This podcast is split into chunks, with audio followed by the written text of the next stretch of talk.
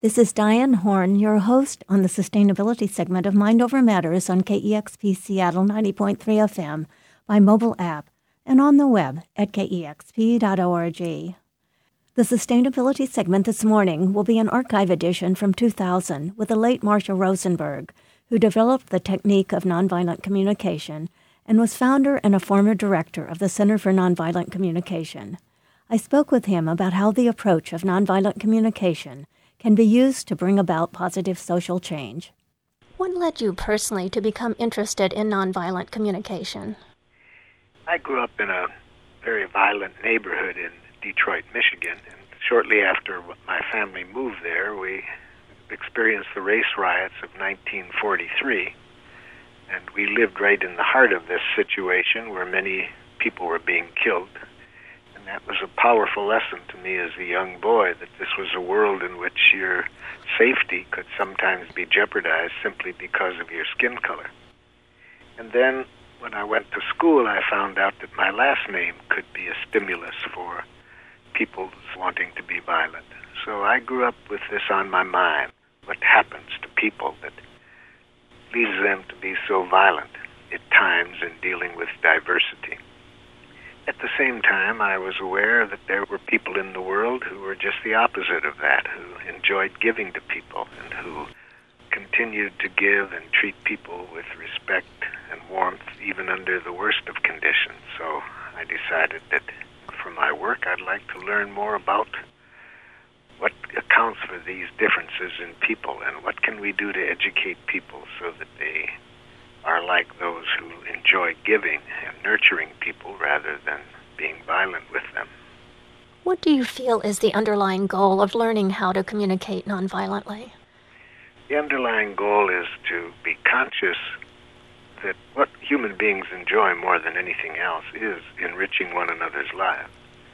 And so people who resonate to our training are those who are conscious of that and are aware that many of us have had training that leads us to get disconnected from that and who want to go through life focusing our consciousness and attention in directions that helps us to continue enjoy giving to one another rather than becoming alienated from one another. You have said that the who's right and who's wrong way of thinking is at the core of violence. Could you explain? Yes, we're about 5,000 years, we have been governing ourselves with domination structures in which a few people dominate many.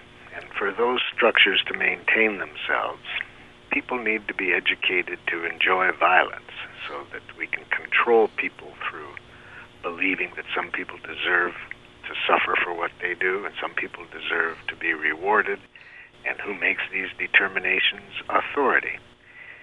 So this kind of education is, I believe, very faulty, and it requires a language in which we dehumanize people, objectify them, turn them into objects, and that language is a language of moralistic judgments like right, wrong, good, bad, normal, abnormal. So our training suggests that we learn to think in terms of life serving judgments judging whether what is happening is in harmony with our needs, not whether it's good or evil. Could you tell us briefly about the four steps in your nonviolent communication technique? The fourth step is to tell people what they could do to make life wonderful for us and to help the other people get clear what they would like from us to make life wonderful for them because we think this obviously is what every human being wants to make life wonderful for one another. However, we get detached from that because we are educated to maintain these domination structures. You have said that the language most of us currently use contributes to oppression. Could you expand on how this is so? Well, our language is a language of implying that there's good people and bad people, and that the bad people deserve to suffer for their evil. And so that kind of way of thinking contributes to violence. And why do you consider should a violent word? Again, it's part of this language that is designed to make people subservient to authority. Words like have to, should, ought, must imply that we have no real choice, these are just things that are determined. And how do we know who determines them? Always the highest authority, you see. So this kind of language renders people subservient to the authorities and domination structures. In a recent newsletter from the Center for Nonviolent Communication, you spoke of now focusing your efforts more on social and organizational change. How can nonviolent communication be used to change our current system and bring about more sustainable communities and organizations?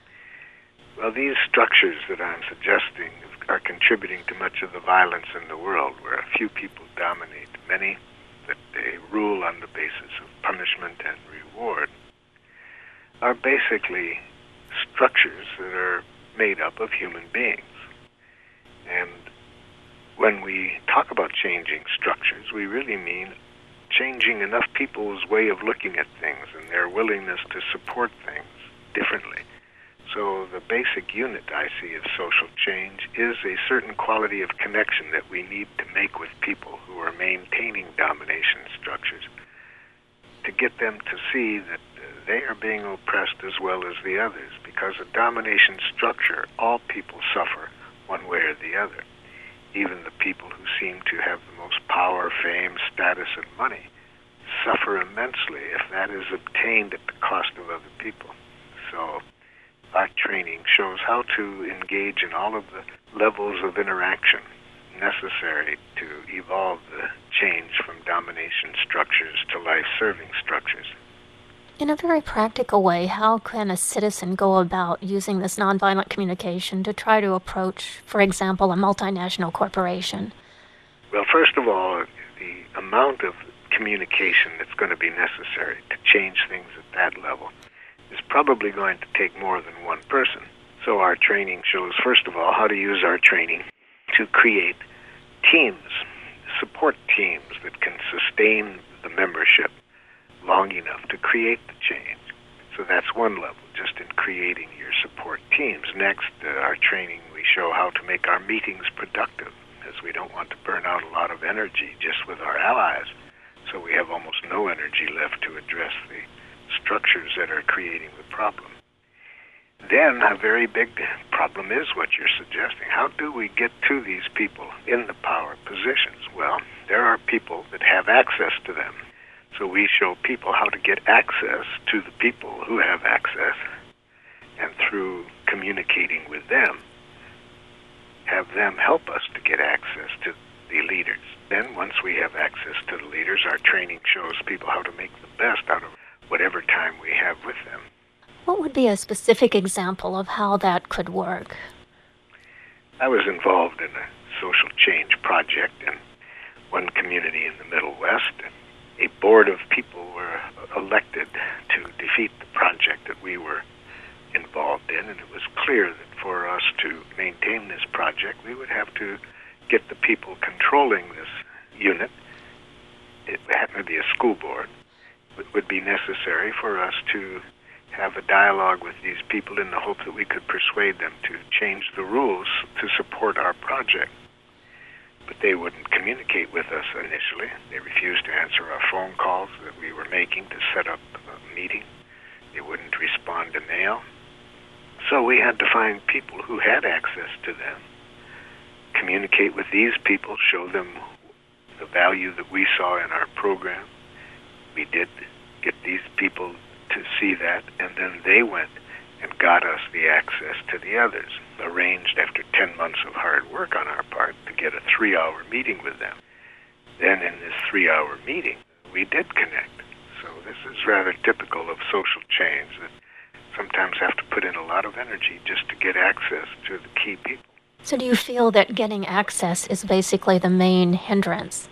Sometimes. Sometimes it comes very easy, but then once you have the access, of course, our training shows if you go into this meeting, once you have access with key people, if you go in with enemy images, you think in any way of the people maintaining the domination structures as bad, evil, whatever, then you're not going to connect. You're, in a sense, part of the problem if you're thinking that way. So we show people how to prepare yourself for such encounters by translating any of your enemy images just into getting connected to what your own needs and values are so that you can communicate straight from the heart without in any way thinking of the other person as an enemy. When you run into other parties who aren't really interested in connecting with you and would rather just avoid you, are there special techniques you then use to try to get through that block?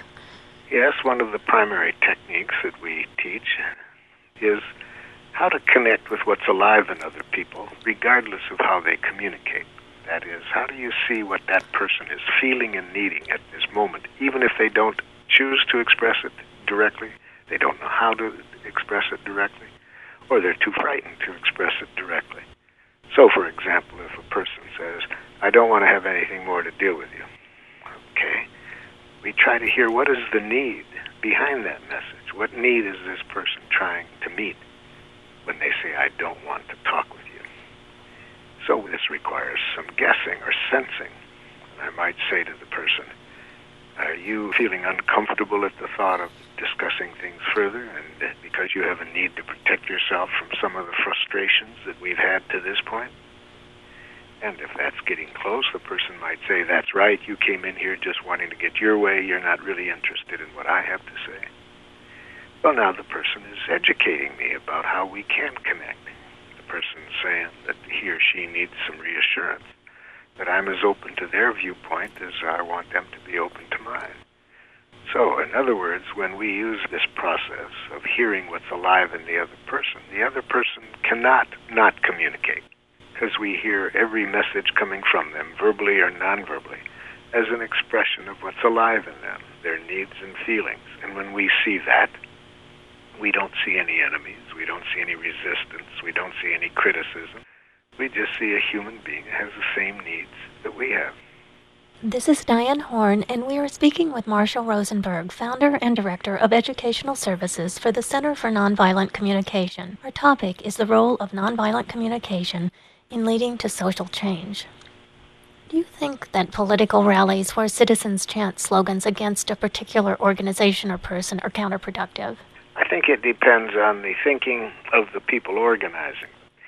If they, again, are starting with the images of the other side as enemies, and they are wanting to communicate to the public how evil these other people are, I think that they generate more violence than social change.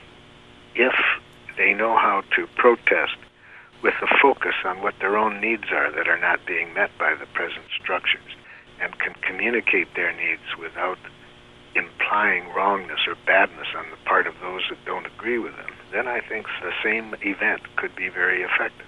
So the event to be effective, I'm suggesting, depends on the consciousness of the people organizing it and whether they're connected to their own needs rather than to some political slogans or images of the other side is wrong. Do you think nonviolent communication would have been useful at the WTO demonstrations in Seattle? Well, I think that many of the people that were there were using nonviolent communication. Some of them have been through our training. There were a lot of different people at that And some of them, I think, were acting out of the kind of energy that I would support, and I think some have weakened their efforts by associating the cause of people who were concerned about the WTO as violent people. So I think it was a mixed group, and I think that those who went there and were expressing genuine concern for the people of the planet that are being oppressed by certain trade and other policies and who communicated that clearly without insulting those on the other side, I think they contributed to some effective enlightenment of the population. Those who just look like they're violent and against things, I think they weaken the movement. In your nonviolent communication technique, you say that making a request, it's better to tell someone what you want rather than what you don't want. Is there a good way of applying this principle in, for example, dealing with a company that's polluting a local waterway? Well, yes. I would say, first of all, when the, the group is doing something like that, they're trying to meet needs. They're doing that for the same reason that every human being does everything we do to meet needs. They have certain needs that are being met by whatever practices they're engaged in. Now, that may not meet our needs, those of us who want to sustain and protect our planet, the ecology of our planet. So, we need to find out what needs are being met by those people and show them that we are interested in helping them meet their needs, but in a way that is not harmful to the planet. So we are confident that if we connect at that level with human beings, we show that we are equally as concerned with their needs as our own, we'll find a way to get both sets of needs met. At this point, do you know of any specific examples in the environmental area where nonviolent communication has actually led to success when another technique might not have? Oh, I can think of an ecological group I consulted with in Switzerland. They, when I first worked with them, they had this enemy image of a local politician who was the head of city development projects, building projects in this large city in Switzerland. And they had had frequent interactions with him that only led to uh, competitive harangues and bad feelings. And after I started working with the group and showed them how to connect with this man in a way they didn't think of him as evil, they went again now armed with nonviolent communication, had quite a different connection with him. He agreed to bring his staff for training in nonviolent communication along with the ecological group. And after both groups had this training, they were quite able to find a way to get the needs that the city uh, official had for wanting to protect the economy in the city, as well as meeting the needs of the ecological group to protect the ecology of the area. In other words, once they got over seeing each other as enemies, they saw that they had similar needs. The ecological group didn't want the city's economy to suffer. This man who wanted to protect the economy of the city didn't want to destroy the environment. So when they got past their slogans and judgments of one another and saw that they shared the same needs, it wasn't too hard to find ways of getting everybody's needs met. A lot of current political activism is based on making demands. In your nonviolent communication technique, the final step is to make a request but not a demand. What is the basic problem with making a demand? First, we need to define what I mean by a demand you can't tell whether a request someone makes is, is what I call a request or a demand from how nicely it's expressed. What makes something a request or a demand is how you treat people who have different desires and to honor your request. Do you try to find out what that person's needs are and show that you are equally as interested in their needs as your own? Or do you have single mindedness of purpose? in which you show that you are prepared to do anything that you're going to have to do to get your needs met without reference to the other person's needs. So, in other words, what makes it a demand is when you have single mindedness of purpose to meet only your own needs and aren't equally concerned with the needs of the other. And what are some good examples of where this has led to problems that you see in people trying to make social change? I would say it leads to problems in almost every walk of life, ranging from when we're working with parents, parents will say to us, How do I get my child to clean up the room? And I say, Is that your objective? And they say, Of course. I say, Then the child will resist.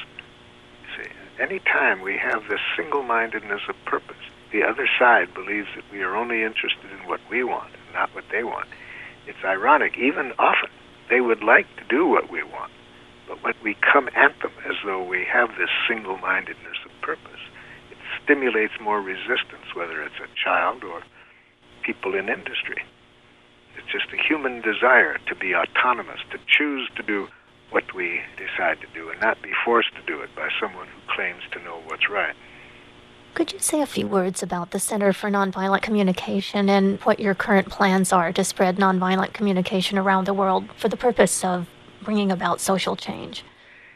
The way that we operate is that if people hear of our work from different countries, they often invite us in. So, for example, at the moment we have a project going in Colombia in South America, and what we are doing there is identifying the people who have similar visions for social change, training those people in how to use our training in a wide variety of ways. And we have now made constructive connections with the government who's wanting to explore how we can help them make peace with the two groups that are at war there. We also are training subgroups of citizens to work with drug addicts and train ex-drug addicts how to get other addicts off the streets. We're working with the police there. So we have similar projects like that in Israel, Palestine, Rwanda, Sierra Leone, United States, Canada, about 20 some countries around the world. How effective have your techniques been with the drug addicts? That's such a, a difficult problem. Well, we have unfortunately lots of experience. I say unfortunate because of how widespread people's use of drugs and alcohol is creating pain for people all over the world. So I would say we're successful mainly because we start off not with the objective of getting people to stop. You see, whenever you try to get people to stop something, they usually resist. So we approach them not that we're here to stop you from taking drugs. We can't. You've demonstrated nobody can stop you from doing it. What we would like to do is explore what needs of yours are being met by taking the drugs or the alcohol and explore another way of meeting the needs that will be more effective for you and less costly. Now, when people trust that we're sincere about that, that we're not there to try to take something away from them or to get them to stop doing something, but to explore what are your needs that are being met by doing it. Because once we get those identified, we are confident there are other ways of meeting the needs, more effective, less costly. And we've been very effective. You have, for many years, been applying nonviolent communications approaches in places where there have been very serious political conflicts, such as the Middle East. Could you give a specific example of how your nonviolent communication technique has worked as a way of helping to promote peace? Well, first of all, it was helpful in bringing together teams from both Palestine and Israel. We went there, shared what the process was about, found a team of Palestinians, a team of Israelis very excited about how it might be helpful to them in working for peace in the region. And I brought the teams from both sides together to Switzerland and trained them intensively. And now, in the 10 years since I've done that, we have schools, many of them in the region, that are acting in harmony with our principles. Palestinian children visit the Israeli schools, Israelis visit the Palestinian schools. We've worked with police, physicians, and uh, starting to get to government uh, people. We have similar projects that we have started in Sierra Leone and Rwanda, where we get the warring parties, members from each side, and train them to how to use our training for peace. Also in Serbia and Croatia. In your experience, for people who are trying to learn to communicate nonviolently, what seems to be the hardest for them? The hardest problem for them is, of course, they have been trained from birth on in another way of thinking. So it's, uh, in some respects, like learning a second language, although even more difficult because it's more than just the language. It's actually a way of thinking that we're suggesting that people shift. And the other thing that makes it a challenge is that the majority of people around them are still speaking the old way, so that there's not that many people that they are going to be communicating with who speak in the new way. And the third challenge to it is that many of the institutions that they are living within, families, schools, workplaces, governments, are based on supporting the old way of thinking and language. So to break out of old habits when other people are speaking in the old way and institutions are supporting them is an enormous challenge, but we're pleased at how people rise to that challenge and find our training enormously helpful, both in liberating themselves from the oppressive nature of the systems and that it empowers them to change the systems. Do you find that there are cultural differences or differences from one country to another in people's ability to learn how to communicate nonviolently?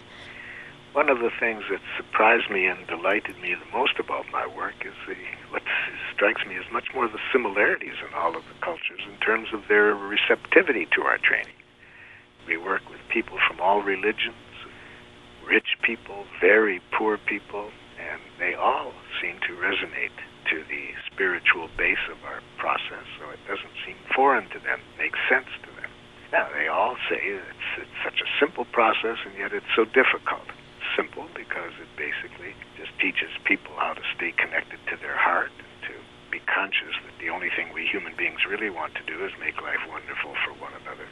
That's the simple part. But the difficult part is overcoming the other training. But it goes on pretty much the same in every country. Well, we're almost out of time, but what's the message you'd like to leave our listeners with? That we're very pleased that we have people in this region that are willing to offer the training to people who would find it helpful in their families, in their workplace, or in their efforts to create life serving social structures. So, uh, if anybody is interested in furthering their development in this area, we're prepared to offer our support in helping them get the training. Well, thank you so much for being here.